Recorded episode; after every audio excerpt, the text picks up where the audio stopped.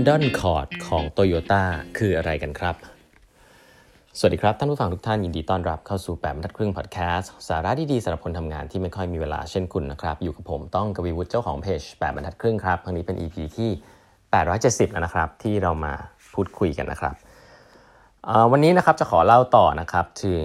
หลักการของ DevOps นะฮะจากหนังสือ DevOps Handbook นะฮะก็เป็นหนังสือที่ ดีมากนะครับ ใครผู้บริหารที่สนใจจะศึกษาเรื่องเกี่ยวกับ IT Operation แบบใหม่ล้วกันเนาะไม่เรียกใหม่หรอกไม่ได้ใหม่หรอกนะครับคือคน IT น่าจะพอรู้อยู่แล้ว แต่ผู้บริหารควรรู้นะครับเรื่องนี้เรียก DevOps นะฮะก็เมื่อครั้แล้วนี่ผมพูดไปแล้วถึงหลักการอันแรกนะครับ ของการที่จะทำยังไงให้เราสามารถที่จะเขาเรียกว่าอะไรปล่อยของได้เร็วนะปล่อยของได้เร็วอ่าซึ่งอันนี้สำคัญมากนะครับ ก็คือหลักการของ flow นะครับทำยังไงให้สามารถลดคิว แล้วก็ทำให้แต่ละ batch มันสั้นลงมันเล็กลงนะครับ คุณก็จะสามารถปล่อยของได้เร็วขึ้นไม่มี bottleneck อันนี้เล่าให้ฟังในครั้งที่แล้วไปแล้วอันนั้นก็เขาเรียกว่า principle of flow นะครับอันนี้อันแรกคือหลักการของ DevOps DevOps หลักการที่ 2 principle of feedback ครับจริงๆ มันไม่มีประโยชน์ที่คุณปล่อยของออกไปได้เร็วหรืออย่างไร ถ้าคุณไม่ได้มีโอกาสที่จะเอา feedback อันนั้นกลับมาปรับปรุงปรับปรุงพัฒนาครับสองอันสองอันนี้มันลิงก์กัน เพราะฉะนั้น principle of feedback ก็คือการที่คุณ ปล่อยของได้เร็ว แล้วก็แต่ละครั้งที่คุณปล่อยออกไปนั้นเนี่ยคุณรับฟีดแบ็กกลับมาปรับปรุงพัฒนาให้ครั้งต่อไปมันดียิ่งขึ้นนะครับหลักการของ DevOps Agile อะไรพวกนี้มันจะลิงก์กับคำว่า Lean เยอะนะครับคำว่า Lean เนี่ยถ้าให้พูดคำหนึ่ง Lean Manufacturing เนี่ยเป็นคำที่ค่อนข้างเก่าละนะครับ Six Sigma อะไรเงี้ยคำพวกนี้ก็ถ้าต้นแบบเลยครับก็คือ Toyota นะครับโรงงานทำรถยนต์ของ Toyota เนี่ยจะมีสิ่งหนึ่งซึ่งเป็น signature เลยนะครับ เขาเรียกว่า Andon Cord นะฮะ Andon Cord คืออะไร Andon Cord คือสิ่งที่เป็นเหมือนเชือกนะครับที่พนักงานทุกคนที่อยู่ในสายการผลิตเนี่ยสามารถที่จะดึงได้ เมื่อมันเมื่อดึงปุ๊บแล้วเนี่ยสายการผลิตทั้งหมดจะหยุดครับนั่นหมายความว่าอะไรครับ หมายความว่าเมื่อเกิดเหตุการณ์อะไรขึ้นที่เป็น defect หรือเห็นอะไรที่มันผิดปกติเนี่ยพนักงานสามารถที่จะดึงได้ทันทีแล้วก็สายการผลิตทั้งหมดจะหยุดครับ คือเขาจะไม่ปล่อยให้อะไรที่มันเป็น defect เนี่ยปล่อยไปเป็น ปัญหาใน downstream นะใน downstream เหมือนเป็นปัญหาในคนต่อไปที่ทำงานนะครับก็คือเห็นปุ๊บให้รีบแก้ทันทีนะครับ feedback นี่คือหลักการของ feedback คือเห็นอะไรเร็วๆ เห็นอะไรเกิดขึ้น ให้แก้ทันทีก่อนที่จะปล่อยให้ของที่ไม่ดีอะมันไหลไปนะครับเพราะฉะนั้นหลักการการให้ feedback อันนี้สำคัญมากก็คือ คนที่อยู่หน้างานนะครับดีที่สุดนะดีที่สุดในการหยุดการหยุดอะไรสักอย่าง แล้วก็กลับมาให้ feedback นะครับ คุณลองนึกภาพดูนะ ถ้าเกิดคุณมีคนหน้างานที่เห็นอะไรที่มันไม่ดี แต่ว่ากว่าที่จะให้ feedback แล้วก็สามารถที่จะปรับได้เนี่ยต้องผ่านต้องเขียน document เยอะมากมายนะครับแล้วก็ต้องไปอธิบายให้กับผู้บริหารที่ไม่ได้อยู่หน้างานไม่รู้เรื่องอะไรเลย เป็นคนตัดสินใจ อันนี้คือสิ่งที่เกิดขึ้นบ่อยมากในโลกของ corporate นะครับก็คือเชื่อว่าผู้บริหารมีความสามารถในการตัดสินใจมากกว่า ซึ่งถ้าเป็นเรื่อง tech แล้วอาจจะไม่จริงซะทีเดียว คนหน้างานคนที่ทำโค้ดเนี่ยเขาอาจจะเห็นอะไรแล้วเขาควรจะมีอะไรแก้ได้เลยนะครับซึ่ง ถ้าเราเอาหลักการของ principle of feedback มา apply เนี่ยก็จะคล้ายๆกับเเรื่องแรกที่เคยพูดไปนะครับ คือเขาจะ encourage ให้การ test การ test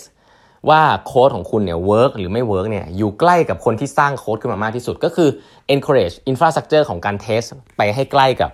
อยู่ใกล้กับคนที่ develop develop ตัวโค้ดขึ้นมานะครับเพราะฉะนั้น IT operation เองที่เมื่อก่อนอยู่ไกล นะฮะจะ test จะอะไรต้องทำกันหลังจากที่ dev กันเสร็จไว้แล้วยาวๆ 5 เดือน 6 เดือนแล้วไป test กันทีเดียวเนี่ยอันนี้คือไม่ดี อันนี้เขาเรียกว่าเป็นวิธีการแบบเก่านะคือ dev กับ ops แยกกัน ถ้า dev ops รวมกันนะครับเราให้เครื่องมือในการ test กับ Developer นะครับแล้ว IT ก็อ่า Operation ก็คอย support อย่างเดียว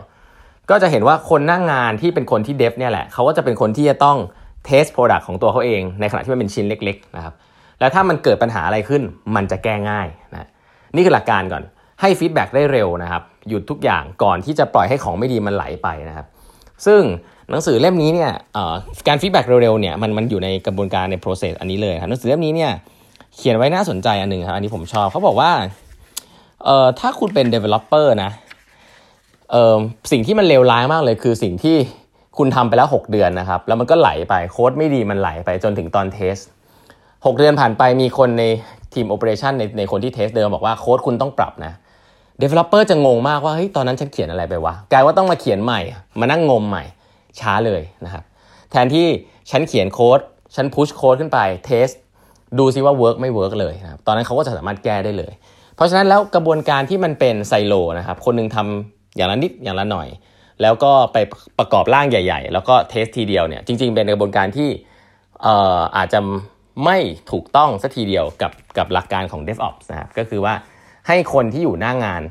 คนที่ทำงานสร้างขึ้นมาเนี่ยเขาเห็นปุ๊บเขาสามารถจะแก้ให้เครื่องมือเขาในการแก้ได้เลยนะครับ จะเห็นว่าอันนี้ในเชิงเครื่องมือเนี่ยจะพอเข้าใจได้ แต่จริงๆมันคือ culture ที่สำคัญคือ culture of trust นะครับเพราะหลายๆครั้งเนี่ยเราจะบอกว่า เราจะใช้คำว่าอย่างนี้ครับ maker checker ซึ่งคำนี้ไม่ผิดนะ maker checker คืออะไร maker checker คือคนหนึ่งทำคนหนึ่งเช็คถูกไหมก็ต้องมี 2 คนละ คนหนึ่งทำคนหนึ่งเช็ค ก็ช่วยๆกันดู ไม่มีอะไรผิดนะครับ แต่ว่างานไอทีเนี่ย บางทีแล้วครับถ้าเรามีเครื่องมือที่ถูกต้องเนี่ยคนที่เขาทำเนี่ยเขามีเครื่องมือในการเช็คที่ดีเนี่ยเขาจะแก้ได้เลยอย่างรวดเร็วนะครับ แต่ถ้าเราบอกว่าคนที่ทำอะไม่ต้องไม่ต้องเช็คหรอกให้คนอื่นเช็คให้ คนที่ทำก็จะรู้สึกว่าฉันไม่มี ownership ฉันทำทำทำไปเดี๋ยวก็มีคนมาบอกว่าให้แก้อะไรก็เดี๋ยวค่อยกลับมาแก้ แต่องค์กรเนี่ยเสียหาย เพราะว่ามันแก้ยากเมื่อของมันผ่านไปใน downstream มันเนี่ยโค้ดแย่ๆมารวมกันเยอะๆเนี่ย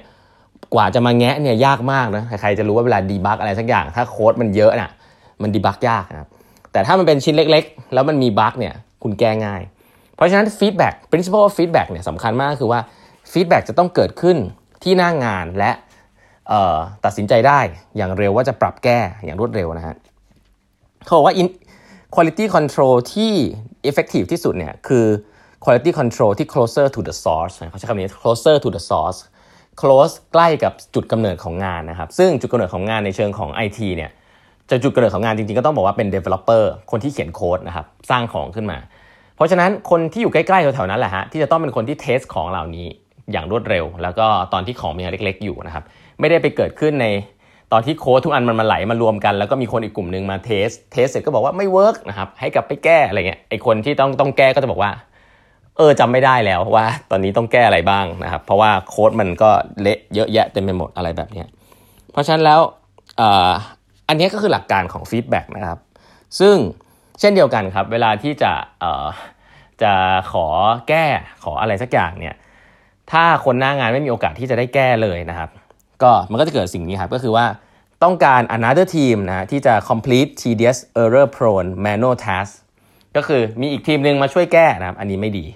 อีกอันนึงก็คือ require อันนี้หนังสือนี้เขียนผมชอบครับ require approval from busy people who are distant from the work โอ้โห อันนี้ผมชอบมากเลย องค์กรใหญ่เจอคำนี้เยอะมากนะฮะ คือเราจะต้องไปขอ approval จากคนที่ยุ่งมากๆครับยุ่งสุดๆนะฮะ IT operation ได้ยุ่งสุดๆ ไม่มีเวลามาดูมากดปุ่มอะไรให้เรานะฮะ แล้วเขาก็ distance จากปัญหาด้วยนะครับ คือเขาไม่ได้เป็นคนที่เห็นปัญหาที่หน้างานนะกดปุ่มอย่างเดียว ซึ่งผู้บริหารบางทีก็เป็นอย่างนั้นจริงๆทำตัวเป็น state gate นะครับ ต้องให้ทุกคนมาสไลด์ทำสไลด์มาอธิบายนะฮะ กว่าตัวเองจะรู้เรื่องเนี่ย คือคนอื่นเขารู้กันไปตั้งนานแล้วแก้กันไปตั้งนานแล้วนะครับ แต่ว่าตัวเองเป็น bottleneck นี่จริงๆมันเป็นเรื่องของ org นะฮะเรื่องของ culture เรื่องของการลดอีโก้นะครับเพราะฉะนั้นหลักการ DevOps ที่ผมเล่าให้ฟังเนี่ยจริง ๆ ฟังแล้วไม่ยากเนาะแต่ว่าถ้าจะเปลี่ยนนะครับเครื่องมืออย่างเดียวไม่พอครับการจัดองค์คาพยพต่างๆ การลดบทบาทของผู้บริหารลดบทบาทของหน่วยงาน operation ที่เคยเป็น stage gate มาก่อน แล้วก็ support คนหน้างานที่ถ้าเป็นในเชิงไอทีก็จะเรียกว่าทาง Developer เนี่ยมีความสำคัญมากๆนะครับเครื่องมือเหล่านี้เนี่ยจริงๆในโลกของ IT เนี่ยมีเยอะแยะครับเต็มไปหมดเลยฮะ แค่ว่าถ้าศึกษาเนี่ยโอ้โห ไปได้ไกลมากๆนะครับแล้วก็จะทำให้การทดลองหลาย ๆ อย่างเนี่ยมันเร็วขึ้นมาก ๆ เลยนะครับอันนี้ก็ลองเอาไปปรับใช้กันดูนะอันนี้คือ principle of feedback นะของ DevOps นะฮะวันนี้เวลาหมดแล้วนะครับฝากกด subscribe แบบทันครึ่ง podcast นะฮะติดตามได้ทาง podcast นะครับ Facebook page YouTube Channel นะครับ แล้วก็ Line OA ของแบบทัดครึ่งนะครับเครื่องหมายแอดแล้วก็8 half ครับ E G H T H A L F นะฮะแล้วพบกันใหม่พรุ่งนี้ครับ สวัสดีครับ